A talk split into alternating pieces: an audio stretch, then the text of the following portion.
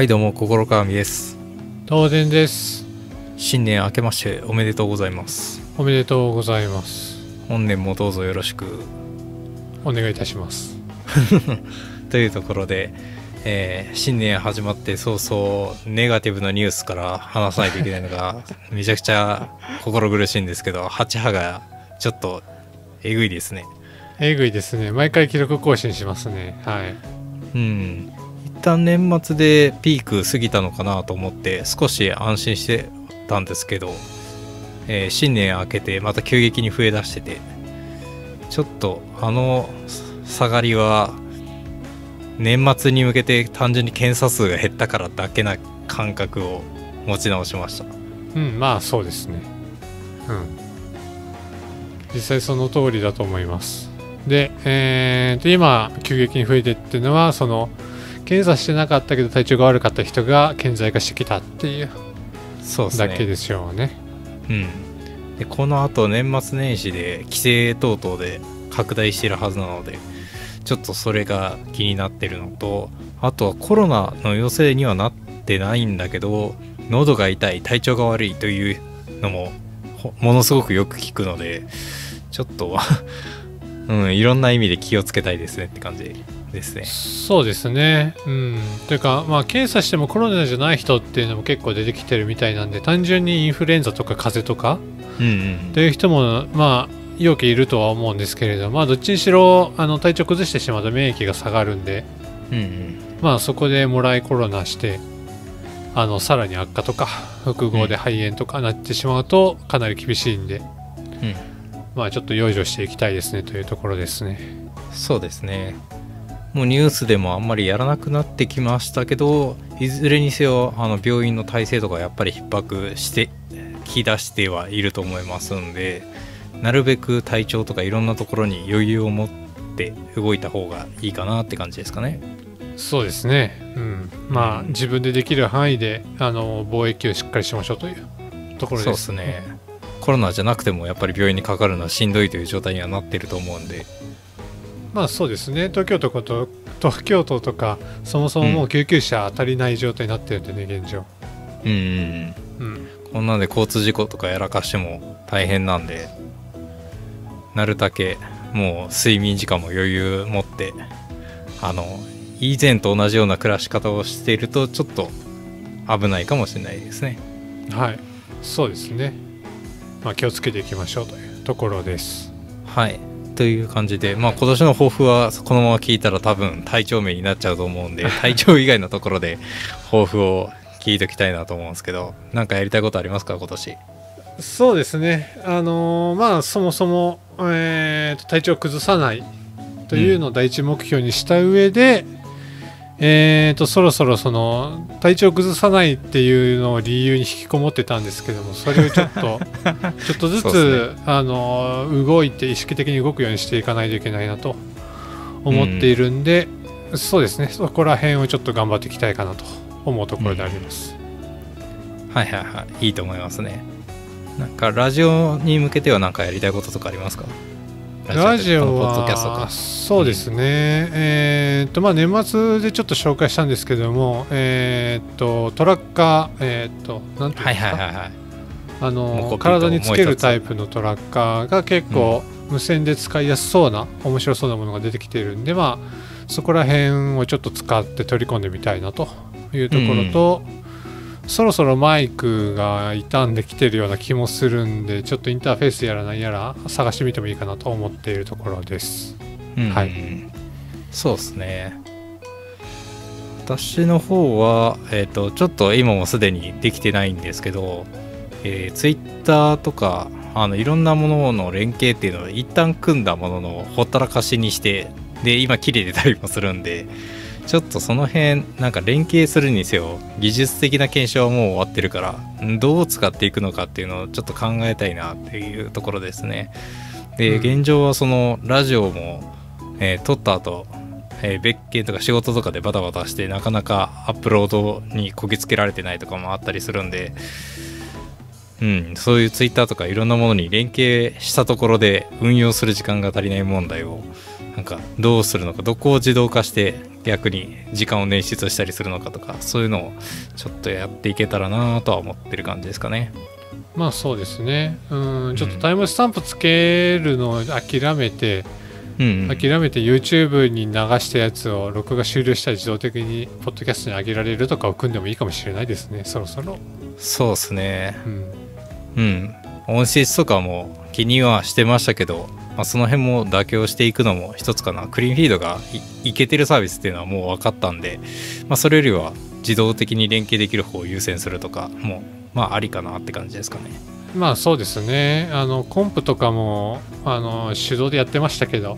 まあ結局環境、えっと、録音するデータをそもそもきれいにすればいいよね論に落ち着いたので、はいはいはい、はい、そっちでちょっと頑張っていきたいかなというところ。そうまあ、あとですね、そうですね。あのラジオのデータベースの方はちょっとで重くなったんで、えー、と昔のやつ抜いちゃったんでねそこら辺もなんとかできるといいかなという気はしていますけれども、はいはいはいはい。そうですね。ね AI とかも進んでいるんでまあうまいことどっかのタイミングで今まで撮った過去の音声データを食わしてみてでえっ、と音声モデルを作れればあのテキスト2スピーチにそのモデル食わせてみたいなのもできるはずなので、まあ、今年中は AI の方の進歩が追いつかないかもしれないんですけどどっかでそのこの2人の音声データを元にした、えー、と音声モデルを使ってテキストツースピーチだけで動画投稿するとかあポッドキャスト作るとかまあその辺もやってみても面白いかなとは思ってますあね。面白そうですね。あのー元データの滑舌が悪すぎてひどいことになりそうですけど。そうか。音声モデルにすると滑舌悪くなるからさらに悪化しそうな気しますね。まあそこら辺あの元データをきれいにするという意識を持って、はい、発言発発話をきれいにしていきましそう。ょうですね。毎年言ってる発声練習に通おう問題はいつまでもいけてないので。まあ言ってないんでいい加減ちょっと腰上げてもいいかもしれないですね。はい。そうですね。なんかもろもろ。まああの言うはただなんで年始なんで言うだけ言っとこうかなっていう感じで。いいと思います。はい。じゃあ今日の本題いきたいと思います。はーい1点目。日ソの顔認証ベンチマークテストで世界一位の評価を獲得。モノイストの記事です。パナソニックコネクトは2022年12月6日同社の顔認証技術が日ソの顔認証ベンチマークテスト日ソ FRVT1 対1で世界一位の評価を獲得したと発表した。経年変化や照明変動顔向けの変化がある環境でも高精度に顔認証できる点が評価された。同ベンチマークテストでは最新のディープラーニング技術ビジョントランスフォーマーに同社独自の改良を加えた方式を開発。経年変化を含めた評価データで本人認証時のエラー率本人拒否率が0.206%となり世界1位の評価に結びついた。また顔向きや照明変動を含めた評価データについても評価データキオスクで世界5位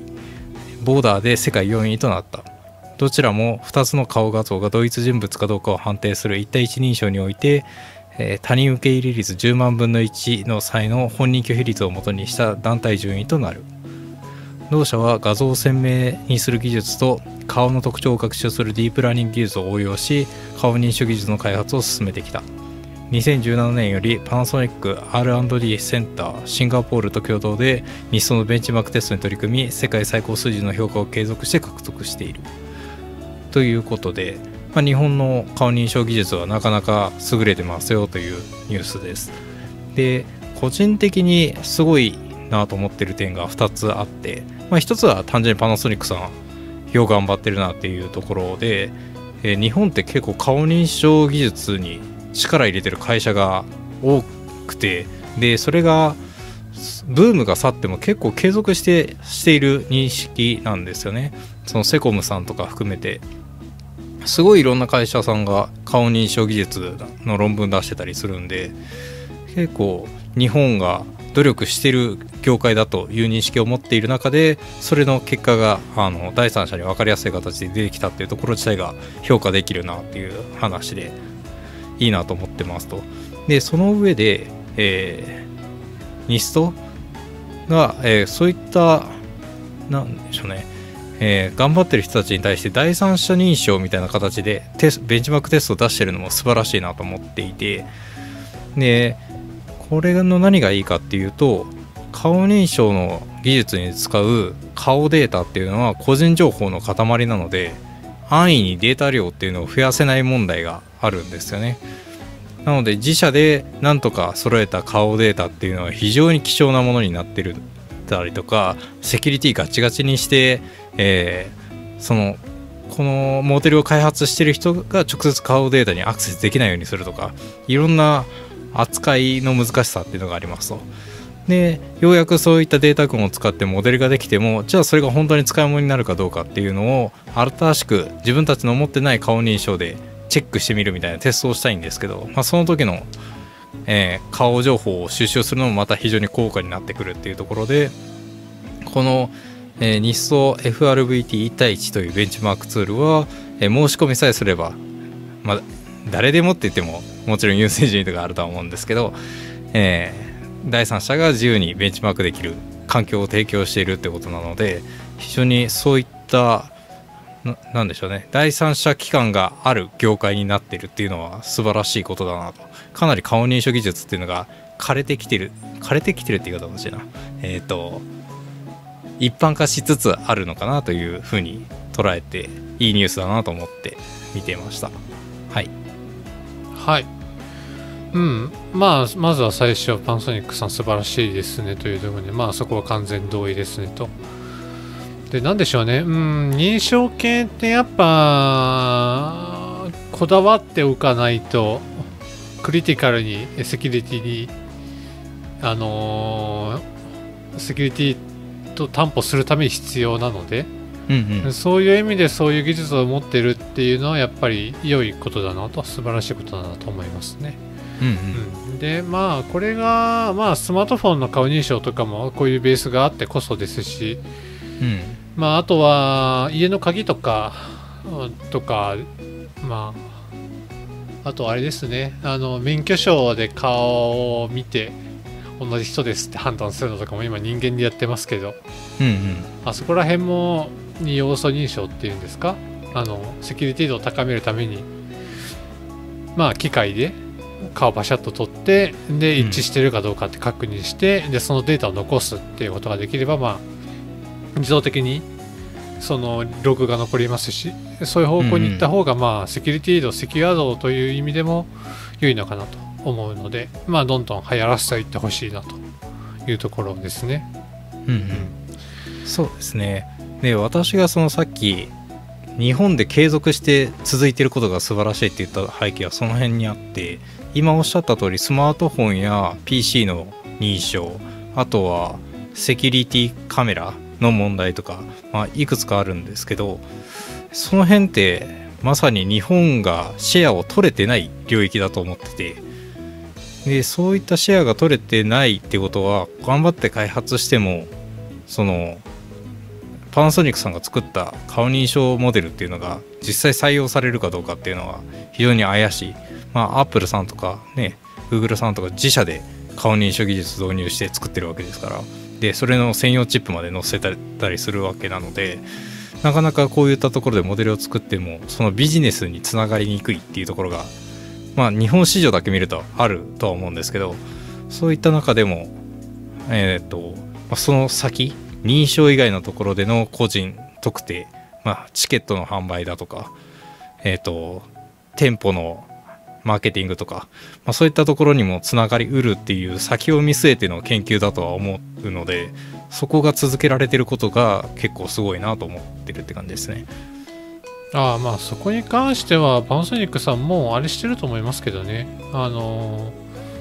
ーなんていうんですか？えーっと監視カメラとかでうんシェアは取ってると思うので、そういう意味では商業ラインにはもう載ってるとは思いますけどね、おなるほど。うん、ああ監視カメラ本体か。本体とかまああとまあまあでも監視カメラかな、うん、うん。でビル管ビルの管理とかのシステムに載せてるんじゃないかなっていうのは思いますけどね。なるほど、うん、パナソニックさんそこら辺が強いので。はいはいはいはいはい。ああなるほどね。まあでもそれが、えー、と例えばそのうんなんか認証しないといけないってなった時に、えーっと携帯に、うん。えとその免許証を載せて IC チップ読み取ってでカメラでアプリケーション上でパナソニックさんのアプリケーションを動かしてでなんかセキュア度を高めるみたいなうん。ことにもつながっていくとは思うので、まあ、そこでその外部の API 叩いちゃうとまた API 叩くせ時に 危ないのどうのってなっちゃうので、そうですね。うん。そういう意味で、えーっとまあ、パッケージングできる技術を持っているというのは素晴らしいかなと思いますね。うんうん。うんその通りですね。まあこういう環境が出てきてパナソニックさんが1位になったっていうんですが広まればね他社はもうあれに追いつくぞみたいなモチベーションがまた出てくる話だと思うんでえいい感じに切磋琢磨できててちょっと顔認証技術の将来性にも期待できるなと思うニュースでした。はい、はい以上です。はい。えーでは次私の方から、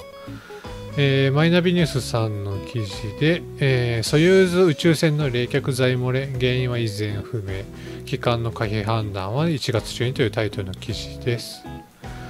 えー NASA などは2022年12月23日15日に発生したロシアのソユーズ MS22 宇宙船からの冷却剤漏れについて記者会見を開き原因は依然不明で宇宙船の状態や今後のミッションへの影響についても調査中であると明らかにした。30日には場合によっては宇宙飛行士の帰還のために別の飛行船別の宇宙船を使う可能性も示唆した。一方ロシア国営宇宙企業ロスコスモスも27日声明を発表し原因の解明や宇宙船の状態の分析をさらに進め2023年1月中にも地球機関の可否も含め今後の対応について最終的な結論を出すとしている。というところから始まってましてちょっと長いんでかいつまみますけどもえーっともともとソユーズ MS22 宇宙船対象となっている宇宙船ですね。これ2022年9月21日に打ち上げられましたということで、まあ、結構新しい宇宙船なんですよね。なんですけど、え12月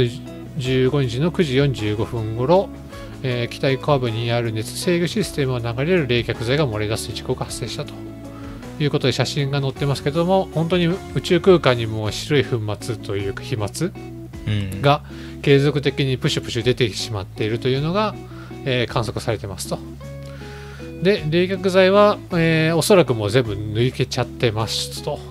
いう感じ。で、えースラスター噴射試験の前後には船内温度が40度あるいは50度まで上がったというほども流れたと、まあ、ちょっとこれあのほんまかっていう確認取れてないですけども、はい、そういう話も流れてましたと。えーこうした中、23日に NASA とロスコスモスは共同で記者会見を開催。これまでの調査の結果、外壁に直径数ミリの穴が開いており、冷却剤が流れるパイプにも損傷が及び、そこから冷却剤が漏れ出したことが分かったと明らかにした。ただ、穴が開いた原因は依然不明というと。えー NASA は現時点では、えー微小隕石の衝突なのか、スペースデブリ、宇宙ゴミの衝突なのか、あるいはそれ以外の原因によるものか断定できないとしていると。えーただし、以前にロシアの宇宙当局者の発言や一部メディアの報道であった双子座流星群の発生源となるダストの衝突という可能性は飛来方向などの観点が除外されているという感じで、えーまあ、原因があんまり分かってないですという感じです。であと、えー ISS の外側に向かって流れ出したため ISS の他の太陽電池等々には汚染の心配はないとところは安心ですと。でじゃあ何が問題なのかという話なんですけども、えー宇宙 ISS に乗ってる宇宙飛行士を帰る手段が今ちょっと足りないという感じですね。うんうんもともと、えーこの MS22 に、えーっと来た後に乗って帰る飛行士っていうのがいたはずなんですけども3名ですね、えーそれが乗って大丈夫なのかっていう確証があー取れてません。うん。なので、えーその確認をする必要があると。じゃあでも確認をするってどうするのっていう話もいろいろ紛糾していましてなかなか難しいと、で代替案として、えー次のソユーズ MS23 を無人で打ち上げて ISS にドッキングさせるという選択肢も考えられていますけどここれも、えー今まであんまりやったことなかったり、えー本当に成功するのかとかいろいろあるのでなかなか難しいと。あと、うん。えー打ち上げは3月16日に予定しているんですけども、まあ、そこまで、えー問題なく ISS が運用できるのとか何かあった時に困るようなとかそういうところで、えーいろいろ議論が煮詰まっている状況ですと。うん。で、えーワンチャンやばくなったら、えー今もう一一個の宇宙船クルードラゴン、えーこれスペース X が打ち上げているやつですね。これもくっついているので、えーワンチャンそれに乗ることができますと。まあ、えー本来最大7人まで乗ることができるので、えー今 ISS にいる全員が一応理論上は乗れるんですけども、えー、と打ち上げの試験等々がほんまに確立されているのかどうかもいろいろあってなかなかそこも合判断が、まあ、まだ出てないということらしいので、えーさてどうしたもんやろと頭を悩ませている状況ですというところですね。はい。いやー大ごとっすねああ大ごとっすね。取れる選択肢はいろいろあるけどどれもリスクしかないって感じだなそうですね。なんか、うーん、まあ、クルードラゴンがいるだけマシといえばマシなのかもしれないですけども、なかそうですねなか難しい。うんはい。で、えー、と確かこのソユーズ MS22 君は、えー、と来た時にも一回事故というか問題を起こしてましてうん確か、えー、とこいつだったと思うんですけども、えー、とくっついた後、えー、とスラストの噴射をしてしまって ISS の向きが変わったとかあああいつ話があったんで 確かそれじゃないかなと思います。なるほど。いやートラブル続きだな。でなんかちょっとトラブルが続いていてうーんちょっと難しいねという感じですけどもえっ、と現状で一番打ち上げていて信頼性もあるのはソユーズなのは間違いないというところなんで、頑張ってほしいんですけどもうーんまあ地上では戦争してますし何かしらちょっとあの手をつけきれてないところがあったりしてそういうのが出てるかもしれないといううんちょっと邪推をしてしまいますね。まあそう思っちゃってもしょうがないうんニュースではありますけど、うーん難しいな。どの観点の話も難しいなと思っててまずは最初に話し合った原因の解明についても、正直もう追い切れないんじゃないかなっていうのが思ってるところで周辺を観測してももうそんな原因になりそうなものは残ってないでしょうしこのソユーズ MS22 をきれいに地球に戻してこれればまあ解析の余地もあるかもしれないですけどまあ外壁に穴が開いて漏れ出てるっていう時点でそその部分はきれいになって地上で観測できることはおそらくないですよね。そうですねそこら辺もあるんでえー、とその地上に持って帰ってきた後にまあカピライて調べたところで完全にわかるかどうかとかいう問題もあったりなかったり難しいなというところ本ですね。当に原因解明するんだったら ISS の乗組員が今持ってるミッションを一旦中断して、まあ、こっちのソユーズ MS22 のところに船外活動としていろんな写真撮ったり映像を撮ったりして原因解析チームに送ってとかするしかない気もするんですけどただ ISS のに乗ってる人はむしろ今からはその帰還のための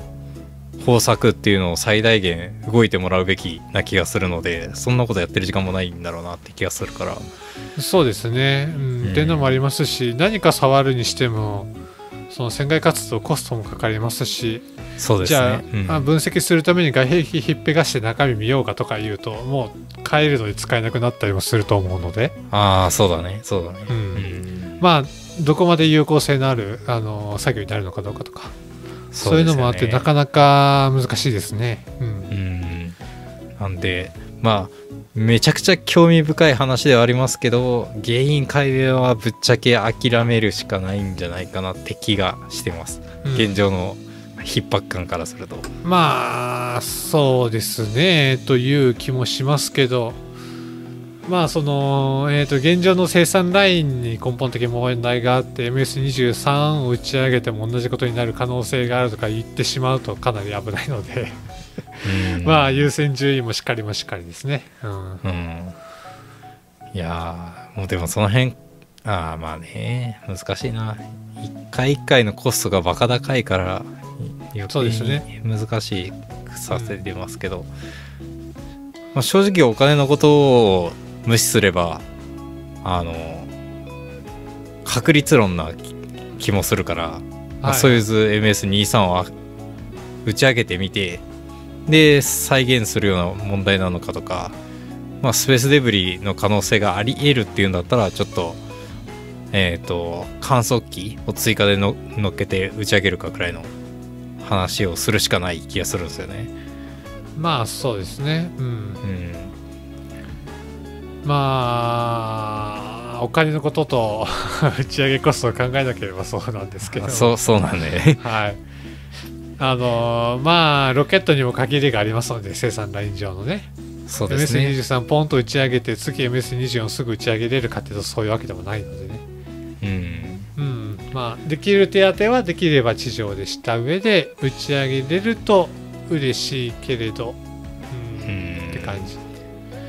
ままあでもね。うん。脱出艇がないっていうのはかなりクリティカルにやばい状態ですのでもう1個ぐらいは確かに欲しいなと。えーっとうん。まあ20に使えない前提でうん。えーっとそうですね。23を打ち上げて、えークルードラゴンをバックアップとするぐらいはやっときたいなと。うん。いうところはあると思いますので、うん。そこを含めて、そうですね。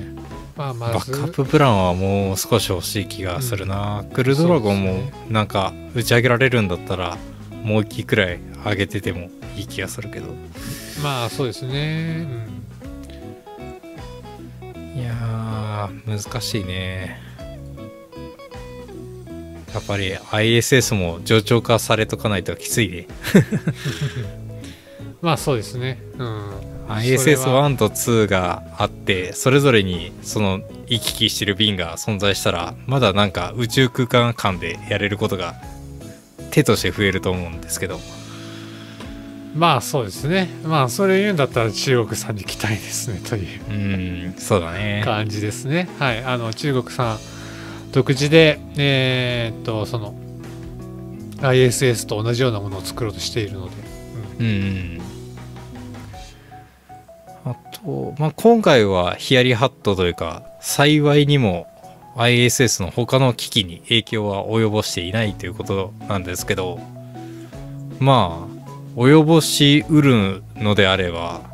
こんだけ時間かかってたらね ISS の中にいる宇宙飛行士を失ってしまいかねない話だと思うんでなんかそういう時にどうするかっていうのがまあ今回緊急じゃないからゆっくり議論してるのかもしれないですけど実際に起きてたらこのクルードラゴンにみんな乗って急ぎ脱出するしかなかったのかどうなのかとかちょっとその辺も気になりますけどね。うんまあそうですね、えーっとクルードラゴンに乗るか、うん。えーっと MS22 を信用して地球に降りるかって感じだと思いますけど、うん、うん、以前あの ISS もなかなか耐久年数的なところがあるって話あったと思うんで。そうですね。うん。ちょっとこういうニュースが続くと怖くなってきちゃいますね。まあそうですね。まああくまで今回のやつはポット、ポットというか宇宙船なんで、ISS 本体とはまあ系統系には切り離されてると思いますけど、はいはいはい。うん、まあそれ含めて、えーちょっとまあここまで続けてきたそのうん。ISS の活動、うん。うんうん。まあ、どうしていくかっていう話には将来的にはなるとは思いますけどね。うん。はいはいはい。まあ直近としてはあのークリティカルに影響なくてよかったねというところで、うん。今後の対策を練る感じじゃないでしょうか。はい、はい。これはもう続報に注目ですね。ですね。はい。はいでは次の話題いこうと思います。超軽量超高解像度の VR ヘッドセットメガネ X が2種類登場。低視力でも裸眼でも使える。個人向けは装着感向上で価格は24万9900円。ということで、えー、スマホンさんの記事です。株式会社シフ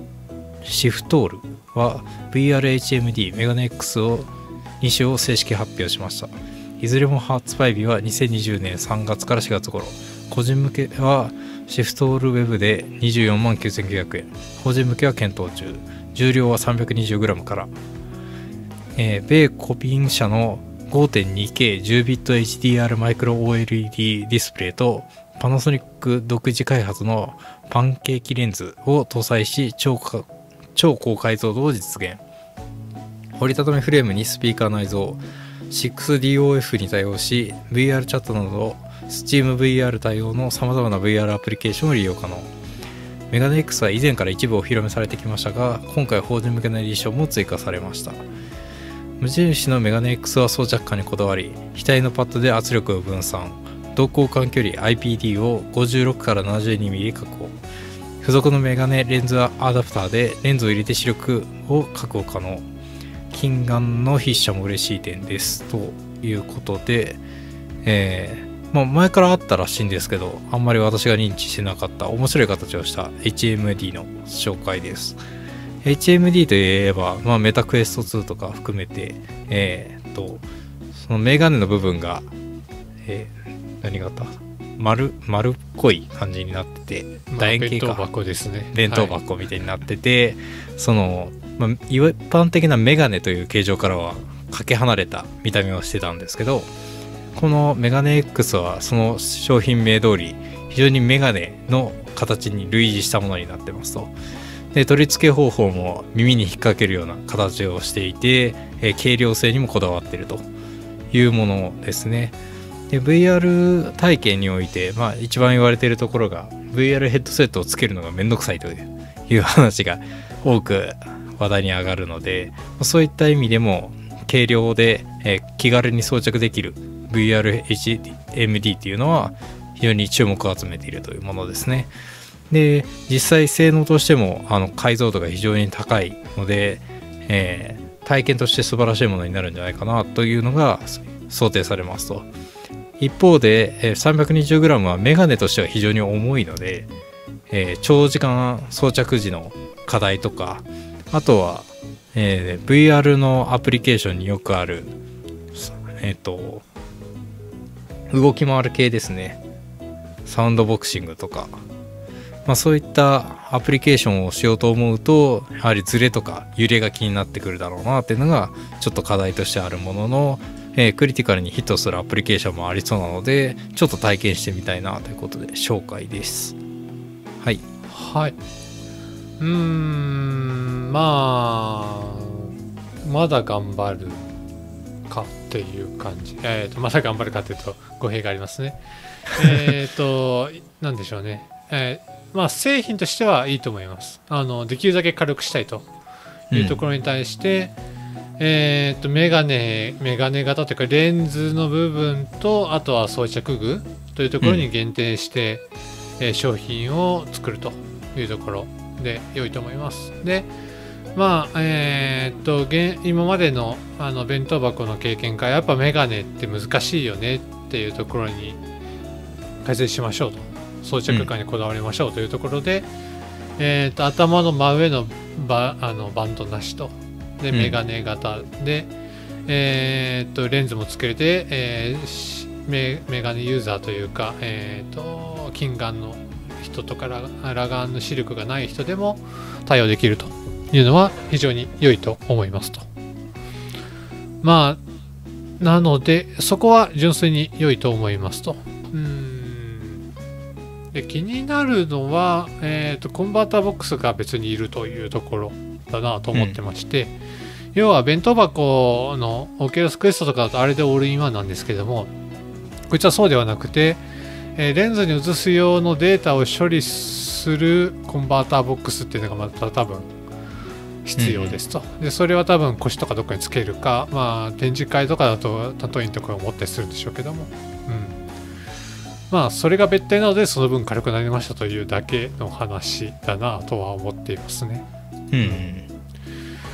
でああと装着感は、まあ、やっぱりつけてみてわからんなという気はしますけどズレに関してはうんまあ確かに法人モデルはヒットボクシングみたいなのはずれそうですねと。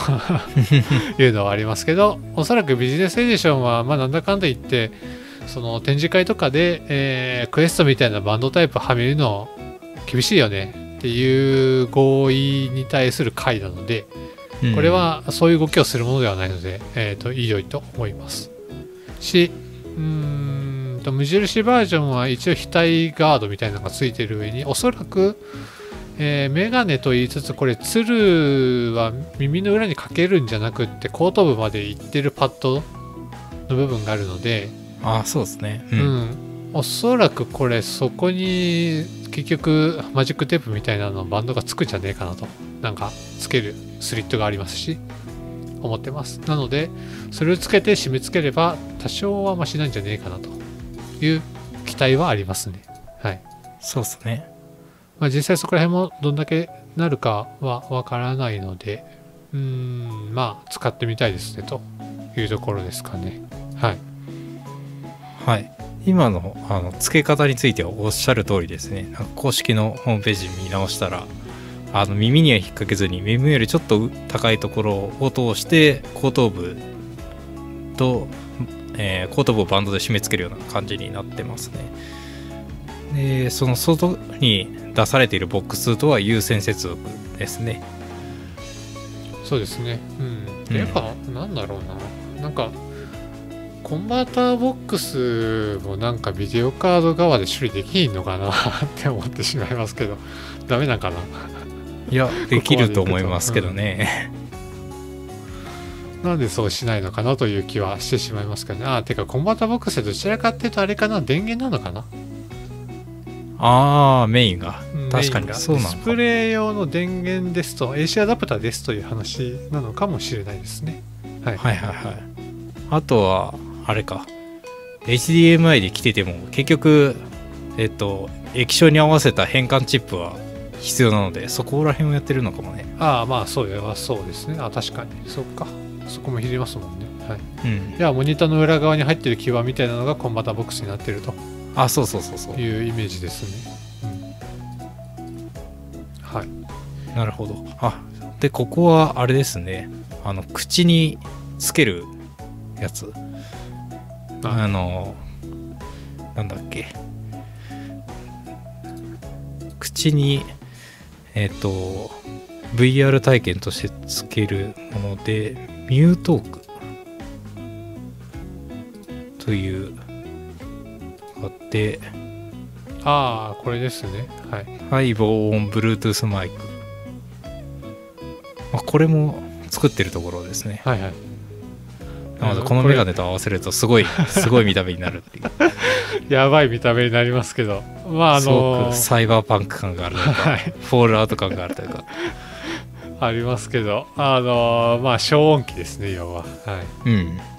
まあ需要があるところにちゃんとフォーカスしているというところ意味では素晴らしいなというところですね。はい。そうですね、えー個人的にユースケースとしてはもうあのフルで体を動かす VR 体験ではなくてもう座りながらパソコンのモニターの代わりにもうちょっと臨場感あふれる映像を見たいとかそういう人向けかなというイメージはありますね。まあおそらくそうでしょうね。うん、うん。なんかこうあとはぼーっとする感じのコンテンツとかね、そうでですね。あとは普通にキャラクター操作はもうコントローラーでやってて映像だけ VR で見るみたいな。うんうん。とか、まあ、そういうコンテンツも結構あると思ってて。ゲームのそのシステムの体験としてはやっぱりコントローラーがあった方がいいんだけど空間として非常に美麗に作ってあるから VR で体験してほしいみたいな、うん。うんそうですあ、そういうのもあると思うんで、まあ刺さるアプリはあるんじゃないかなとは思いますね。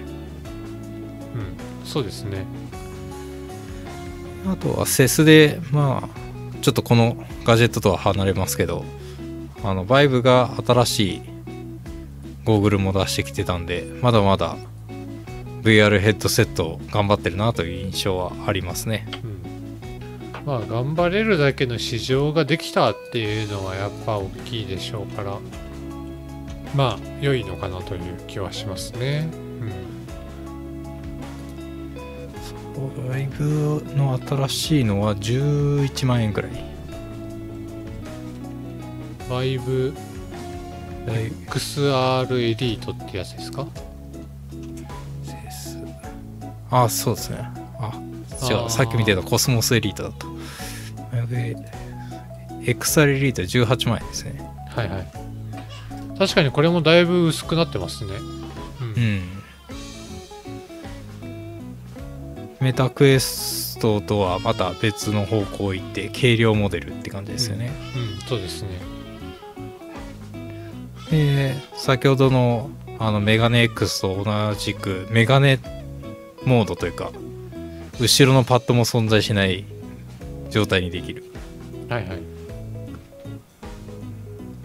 のでなんだかんだやっぱりあのお弁当箱が鬱陶しいっていうのはみんな思ってるんだなという感じですかね。ですね。はい。うん。この方向で技術が進んで安くなっていってでメタクエストと同じような値段感でものが出てきたらもう一回ブーム再燃しそうな感じもあるので今後も注目ですかね。そうですね。はい。はい。ということでガジェット紹介でした。はい。えー、じゃあ次私の方から。えー、っと CNN さんのニュースでミツバチの感染細菌感染症を防ぐ初のワクチン米農務省が承認というタイトルの記事です。ミツバチの巣を死滅させる細菌感染症アメリカフソ病を予防する初のワクチンが米農務省に承認された。農務省によるとダランアニマルヘルスの関連会社ダイヤモンドアニマルヘルスに対して12月29日条件付きワクチン免許を交付した。農務省がミツバチ製品に免許を交付したのは同社が初めてだった。農務省はこの製品の提供がアメリカ不素病の予防や治療に役立つことを期待するとの声明を発表した。同社のウェブサイトではアメリカ不素病を最も広範に拡大し最も破壊的なミツバチの不素病の一つであると形容している。同ワクチンを生産するダランアニマルヘルスの4日の発表によるとアメリカ不素病についてはこれまで抗生剤による治療に加え蜂と感染した巣を焼却処分することが主な対処法とされてきた。カリフォルニア州養蜂家協会の役員は養蜂家にとって素晴らしい一歩だ。抗生剤による治療は効果が限られ多大な時間と労力を必要とする。巣の感染を予防できれば高額な治療を避け蜂の健康を保つための対策に集中できるとワクチン承認を歓迎した。ダラによるとミツバチ用のワクチンは注射器で注入するのではなく働き蜂の餌に混ぜて投与する。働き蜂がワクチンを取り込んだローヤルゼリーを女王蜂に食べさせるとワクチンの断片が女王蜂の卵巣に蓄えられアメリカ不素病に対して免疫を持つ幼虫が生まれる。ダラによるとワクチンを国内に、えー、米国で販売するということです。で、えーとまあ、人間もワクチン、コロナでワクチン、ワクチン頑張りましょうと、3回目だ、4回目だ、5回目だという話をしている中で、ミツバチにもワクチンが実は承認されてましたよと。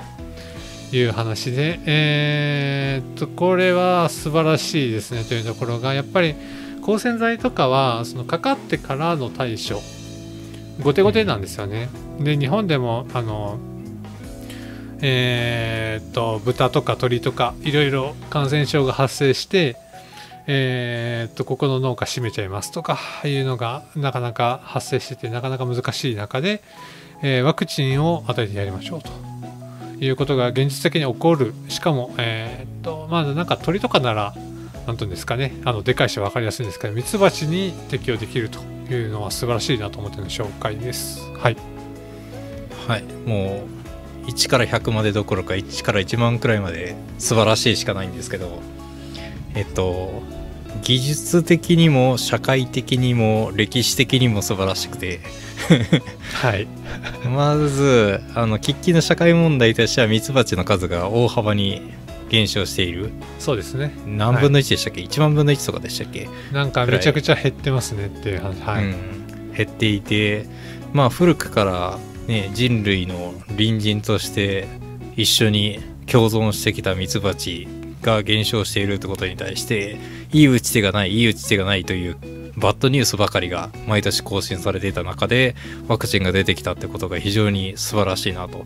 思います。ね、これであの減少がとどまるかって言ったらまあそうではないとは思いますしいろんな原因あると思うんでそこはあのクリティカルではないとは思うんですけど、まあ、第一歩として非常に素晴らしいなっていうところですね。で次に素晴らしいのが技術的なところで、まあ虫に対するワクチンの研究って多分あんまり優先されてこなかったというか研究は、まあ、あったんでしょうけどあまりメイントピックじゃなかったという認識でまずは人。でその次に同じ哺乳類。動物園の管理とか含めてですね。っていうところで虫っていうのはかなり後回しにされてたワクチン研究対象だと思っていてでそこに対して、えー一つ結果を出しているということが個人的にも素晴らしいなと思ってます。で歴史的にはもちろん先ほど言った通り長年付き合ってきたミツバチと、えー今後も共存していくためにということの活動が行われていること自体が素晴らしいと思いますし人間って結構自然界に依存してる部分がまだまだ山ほどあるので、えーこのミツバチにとどまらずいろんなその自然界と共存してる、えー助けになってくれてる者たちに対する、えー研究っていうのが進むといいなと思いますね。はい。えーっと1から100まであのご同意しますけど。はい。やっぱりそうですね。うん。あの蜂に対して研究が進めてるっていうのがいいですよね、ううん。ん、言ってた通り、えー、と哺乳類とかは大きいし人間と構造が近いんで、うんうん。その免疫がどうなってとかどこに作用してとかまあ比較的分かりやすいと思うんですよね。うんうん。うん、それに対してやっぱり蜂って、まあ、小さいし体の構造も違うしってところでまあいろいろ解析するのも大変だとは思うんですけどもまあそれができているっていうのは非常に良いことで。うんうん。でまあ例えばそうですねこれを拡大してあの他になんかこう疫病のなんだろう原因になるうん。媒体する虫とかに対しても、うんえー、と接させることができれば、えー、と例えばなんていうんですか農薬農薬って言うと違うか殺虫剤とかでうんこう環境ごと皆殺しにしなくても済むとかいうことにもなると思うので、まあ今後に大大大期待ですねという感じですね。はい。そうですねおっしゃる話で直近の他の話題で言うと蚊とかですかね。ああそうですね。はい。アメリカでは、えー、と子孫を残せないようにもう遺伝子を組み換えてしまうようなものが承認されて使われ始めてたりとかして自然界へのリスクっていうのが非常に懸念されている中人類への影響が大きすぎて喫緊だからということで強制承認された印象があって。でそれが実際どういう影響を与えるかはもう10年20年後の自然界を見ないとわからないっていう世界だったと思うんですけどこういったワクチンの形態で言えば、まあ、人類にとってちょっと害あるものだけワクチンによって蚊の中からし殺しておいてもらう。ってことをすれば、まあ、事実上人類への被害はなくなるので自然界のリスクを少しでも下げられる。っていう可能性が出てきますから、そうですね、いろんなあのいいことが生まれますよね。蚊を食料にしてたあの食物連鎖のをそ損なわないとか。うんうん。そうですね、うん。えー。っていうところがありますんで。はいはい。あとこの記事の中でいいなと思ったのがそのワクチンを広める方法がすごく現実的になってて素晴らしいなと思いますと。ねワクチンといえば皆さん注射器を想像しますが先ほど話あった通り働き蜂が勝手に運んでいい感じにやってくれるってことなので養蜂家としてはもうワクチンのあるロイヤルゼリーを適当に置いとけばもうそれでふ投与できるということが非常に現実的なアプローチになってて素晴らしいなと思いますね。うん、そこら辺も確かにすごいですよね。経口接種で提出させるワクチンに仕上げているっていうところが、まあじゃあヨウはわざわざあの取り出して注射器打つわけにもいかんのでね。はい。うん。いやでも実際女王蜂の保護が養蜂家の技術としてあるくらいその女王蜂を直接温めるとか、うん、そのあ弱ってたら、えー、注射器で1滴ずつ食べさせてあげるとかそういったことをやってる養蜂家もいるくらいその女王蜂と養蜂家って密に連携しているんですけどやっぱりそれ結構コスト高いんですよね。はいはいうん、なんでそれと比べると非常にいいアプローチに見えますね。うんそうですね。はいという感じですかね。はいいや素晴らしい内容でした。はい、はいじゃあ次私の方最後いきます。えー、もうガジェットの紹介続きで恐縮なんですけど Stream Deck っていうガジェットを紹介したいなと思います。 Elgato かな？の、えー、ガジェットになります。で、 Stream Deck っていうのがどういうガジェットかというと PC につける新しいインターフェースですと。で、PC のインターフェースといえば、まあ、私たちが今話してるマイクとかヘッドセット、キーボード、マウスっていうのがあると思うんですけど、えー、それをさらに拡張させるものですと。何ができるかというと、事前、えっ、ー、と、ガジェットにはいろんなボタンが用意されてたり、ダイヤルが用意されてたりするんですけど、そのボタンを任意のものに設定できる。任意のアクションに設定できるというものです。えー、PC の古参ユーザーであれば、昔の CL ランチャーとか あの、えっ、ー、と、アイコン並べたランチャーが実際のガジェットになったみたいなものですね。で、ランチャー以上に素晴らしいところが、一つのボタンに複数のフローを組めたりとか、あの、アプリケーション特有の操作を実現できたりでします。例えば OBS で、えー、YouTube 配信してる人とかでよくあるのが、えっ、ー、と、録画機能の中に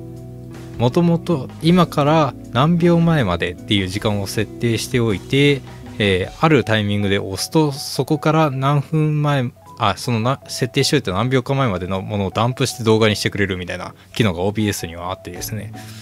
えー、まあ盛り上がったところだけ録画して残しとくみたいなことができるようになってるんですけどそういうのをわざわざ OBS 開き直すと画面の状態とか狂っちゃって結構やりづらかったりするのでバックグラウンドにやったままその録画開始とかいうボタンを押したいっていう時にガジェットから直接触れますという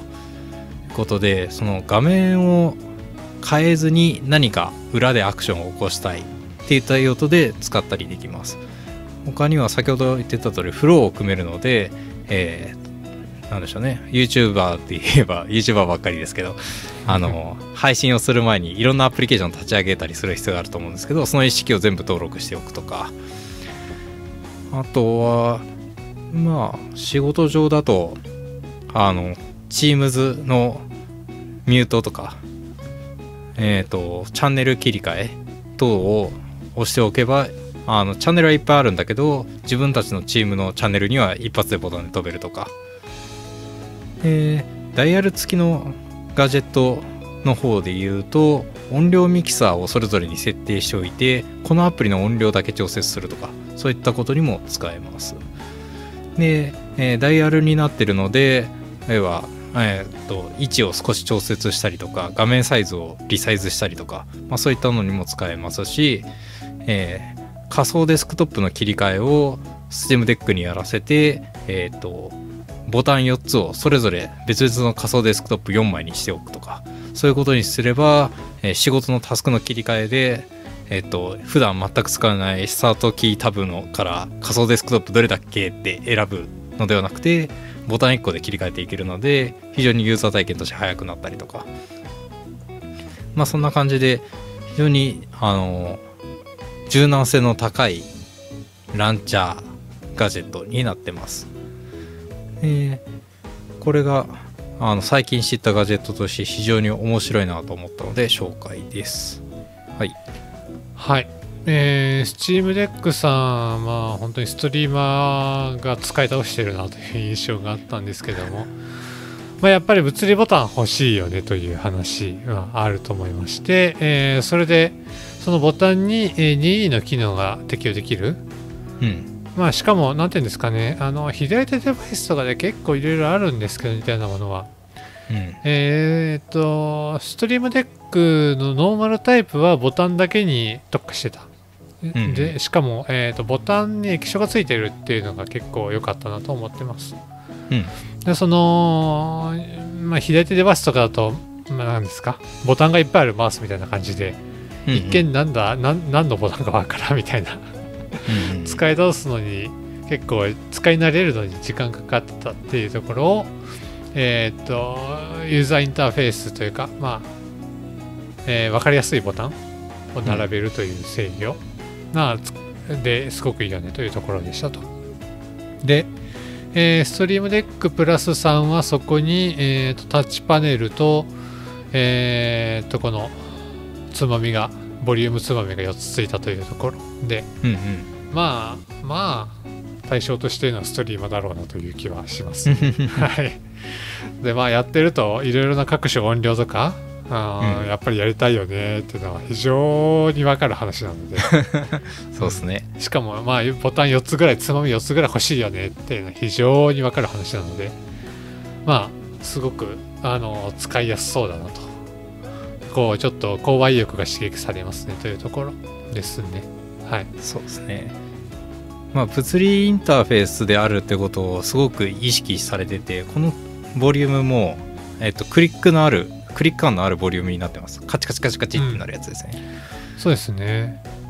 それが5%ずつとかそうステップアップしてくれるんであのアナログなボリュームより使い勝手いいなって感じですね、うんうん。そこら辺やっぱこだわってるなっていうのもあってえっと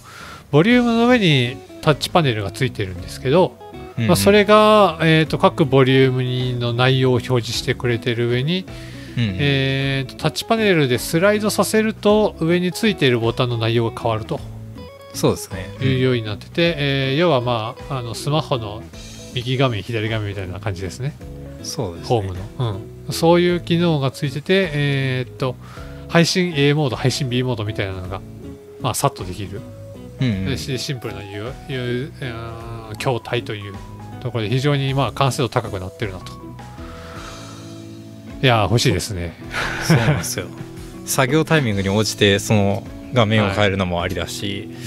あとはステータス系も載っけられるんですよね。アクションだけじゃなくて。CPU 使用率とかあの時計とか。なんでその画面構成を作る上でタスクバー邪魔みたいなケースもまあ割とあったりするんですけど、はいはい。まあ、そういうのも消してね Steam Deck 側に全部持っていくっていうのもできますしやっぱりあれですよね。なんかこう小さい画面がいっぱいあった方が使い勝手いいとかもありますよね。ありますね。ありますあります。インターフェース系は特にはい。そうなんですよ、えーアプリもかなり立ち上げるので結局そのウィンドウを切り替えたりとかどこがどうなってこれはバックグラウンドにあった方がいいのかどうなのかとかいろんなことを気にしながらセットアップするのはやっぱり大変なんで、うん。うん、それとは別に簡単にやりたいことだけできる。それにダイレクトにアクセスできるインターフェースっていうのは強いですよね。そうですね。はい。非常にいいなって感じですね。うん。これはあって困らないんでとりあえず買ったらいいんじゃない？か おいくら万円？いくら？Steam Deck プラスはこの地域5万5万4万6035円。4万5万円ぐらい？はい、うん。あアマゾンさんで売ってんのか。Amazon さんで売ってます、はいはい。はい。いやあっていいと思いますけどあっていいねと思いますね、普通に仕事でも使えると思いますし。うん。仕事の場合はあれか会社の PC に USB 処理が入りすぎてて足りないかもしれないけど。まあ確かに、ノーマルの方でも全然いいと思いますよ。あのつまみがないタイプも結構便利だと思います。でノーマルの方っていくらなの？単品？単品買えないんですけど。あてか6ボタンなんてあるんだ。へえ。6ボタン1万6000円ですね、よく見る15ボタンのやつが2万円。うんうん。32ボタンのめちゃくちゃでかいのが3万7000円。まあでも15ボタンが使いやすそうだな。そうですね。まあめちゃくちゃいろんなインターフェースつなげまくってる人だったらともかく普通の一般ユーザーだったら15ボタンもあれば大体事足りると思いますね。うん足りますね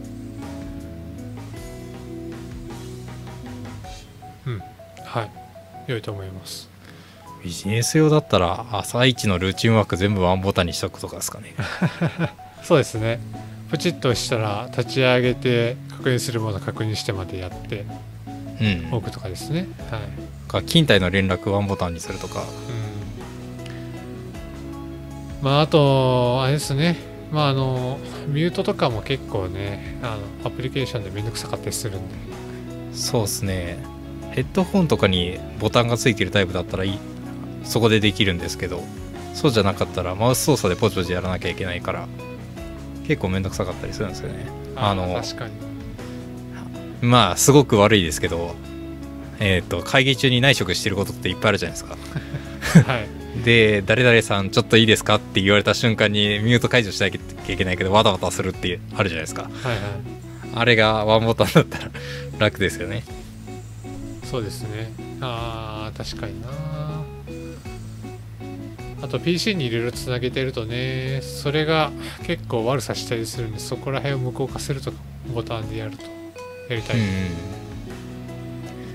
そうなんですよね。はい。ということで夢が広がる いいガジェットだと思います。感じです。はいえーじゃあ次の方というか最後ですね。えーっと、IoT ニュースさんの記事でグローチャー、えー爪を名刺代わりにする NFC マイクロチップインスタネイルを発表というタイトルの記事です。株式会社グローチャーはインスタネイルの公式ストアを2022年12月28日より一般公開する。インスタネイルは 7mm×7mm の柔軟性があるチップで環境保護フィルム環境保護フィルム素材にはコンタクトレンズと同レベルの素材が使用されている。使用する爪にインスタネイルを貼りジュジェルネイルやマニキュアまたはネイルシールで固定することができる。チップには自分の電話番号やメールアドレス SNS のアカウント情報などを保存しておくことができ NFC 対応のスマートフォンにインスタネイルをタッチすることで情報をシェアすることができる。なお SNS アカウント情報は複数のソーシャルネットソーシャルアカウントをセットアップすることが可能だということです。えー、まあそうですね。えっ、とこういう細かい IC チップですね。昔からいろいろあるんですけども今回それを爪に搭載しましょうと。で、えー NFC で読み取ることができますよっていうところがまあ良いところだなということで紹介ですね。なんで爪がいいかっていうと,、えー、と結構、まあ、首から下げるドッグタグ方式とか皮下に埋め込む方式とかあるんですけども、まあ首からぶら下げるのは取っちゃいますよね風呂の時とかとか。うんうん。あと皮下に埋め込むのは結構細菌感染とか怖くてえーっとまあ数週間したら取り出すとか結構実験的で継続的に使いづらいとかそういうのがいろいろあるんですけども、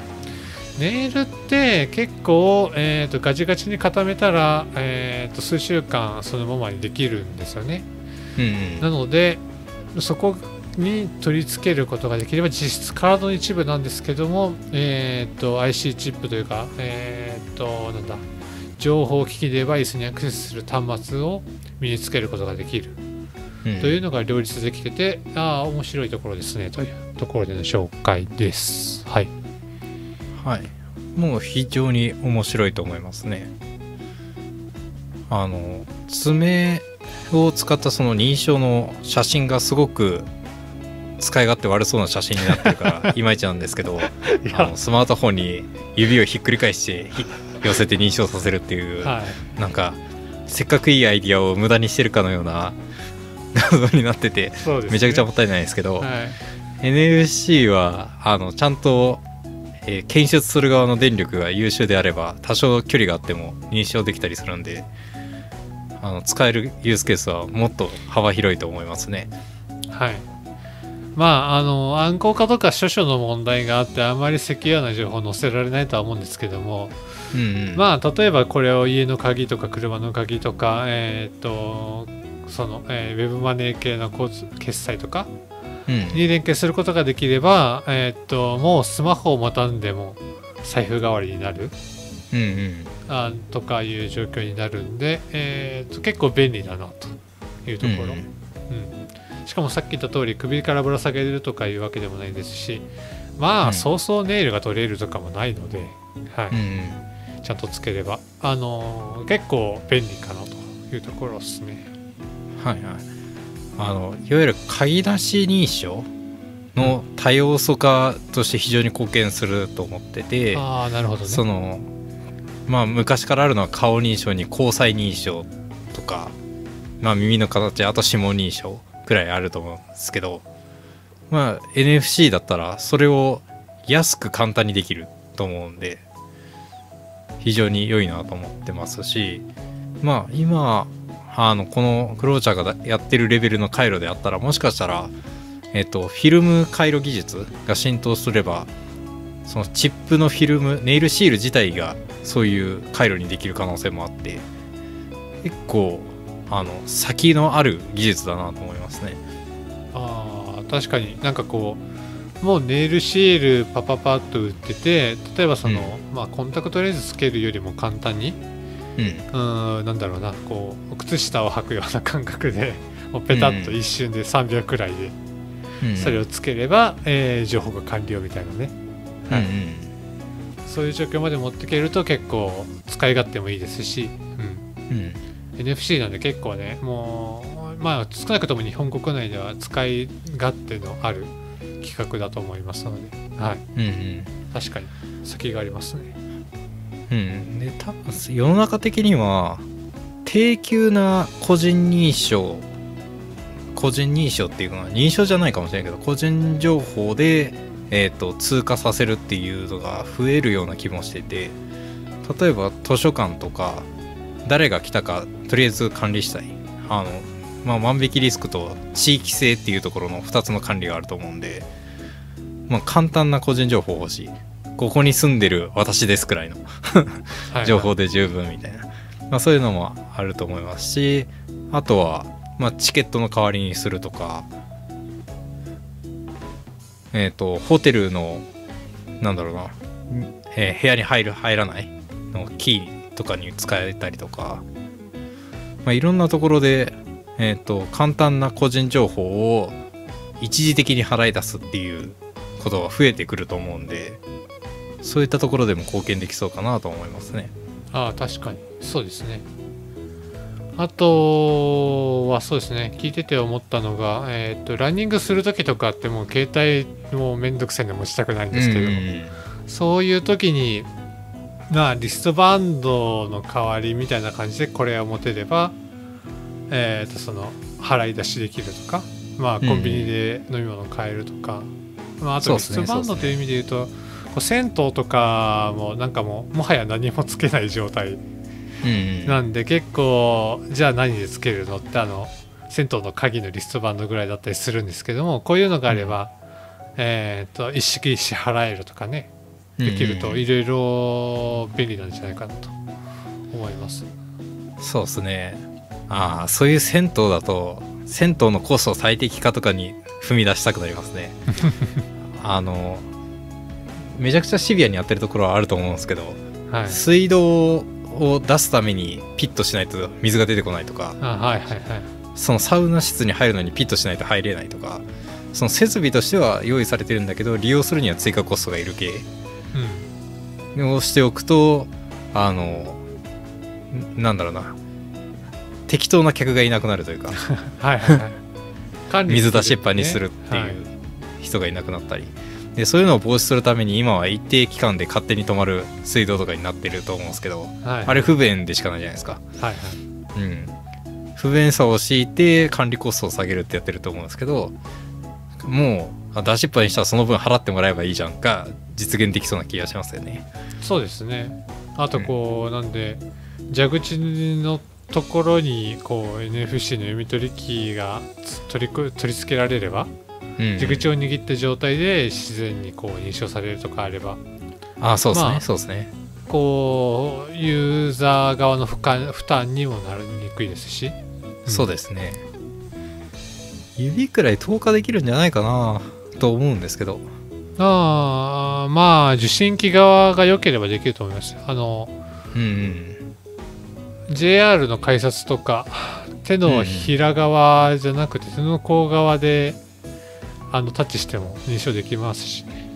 そうですよね、そうですよね。肉1センチぐらいなら投下できると思うんで頑張れば、うん、はいはいはい。だから、全然、あの、この写真にあるような、頑張って爪をひっつけるみたいなことしなくても、いけるんじゃないかな。と思います、ね、はい。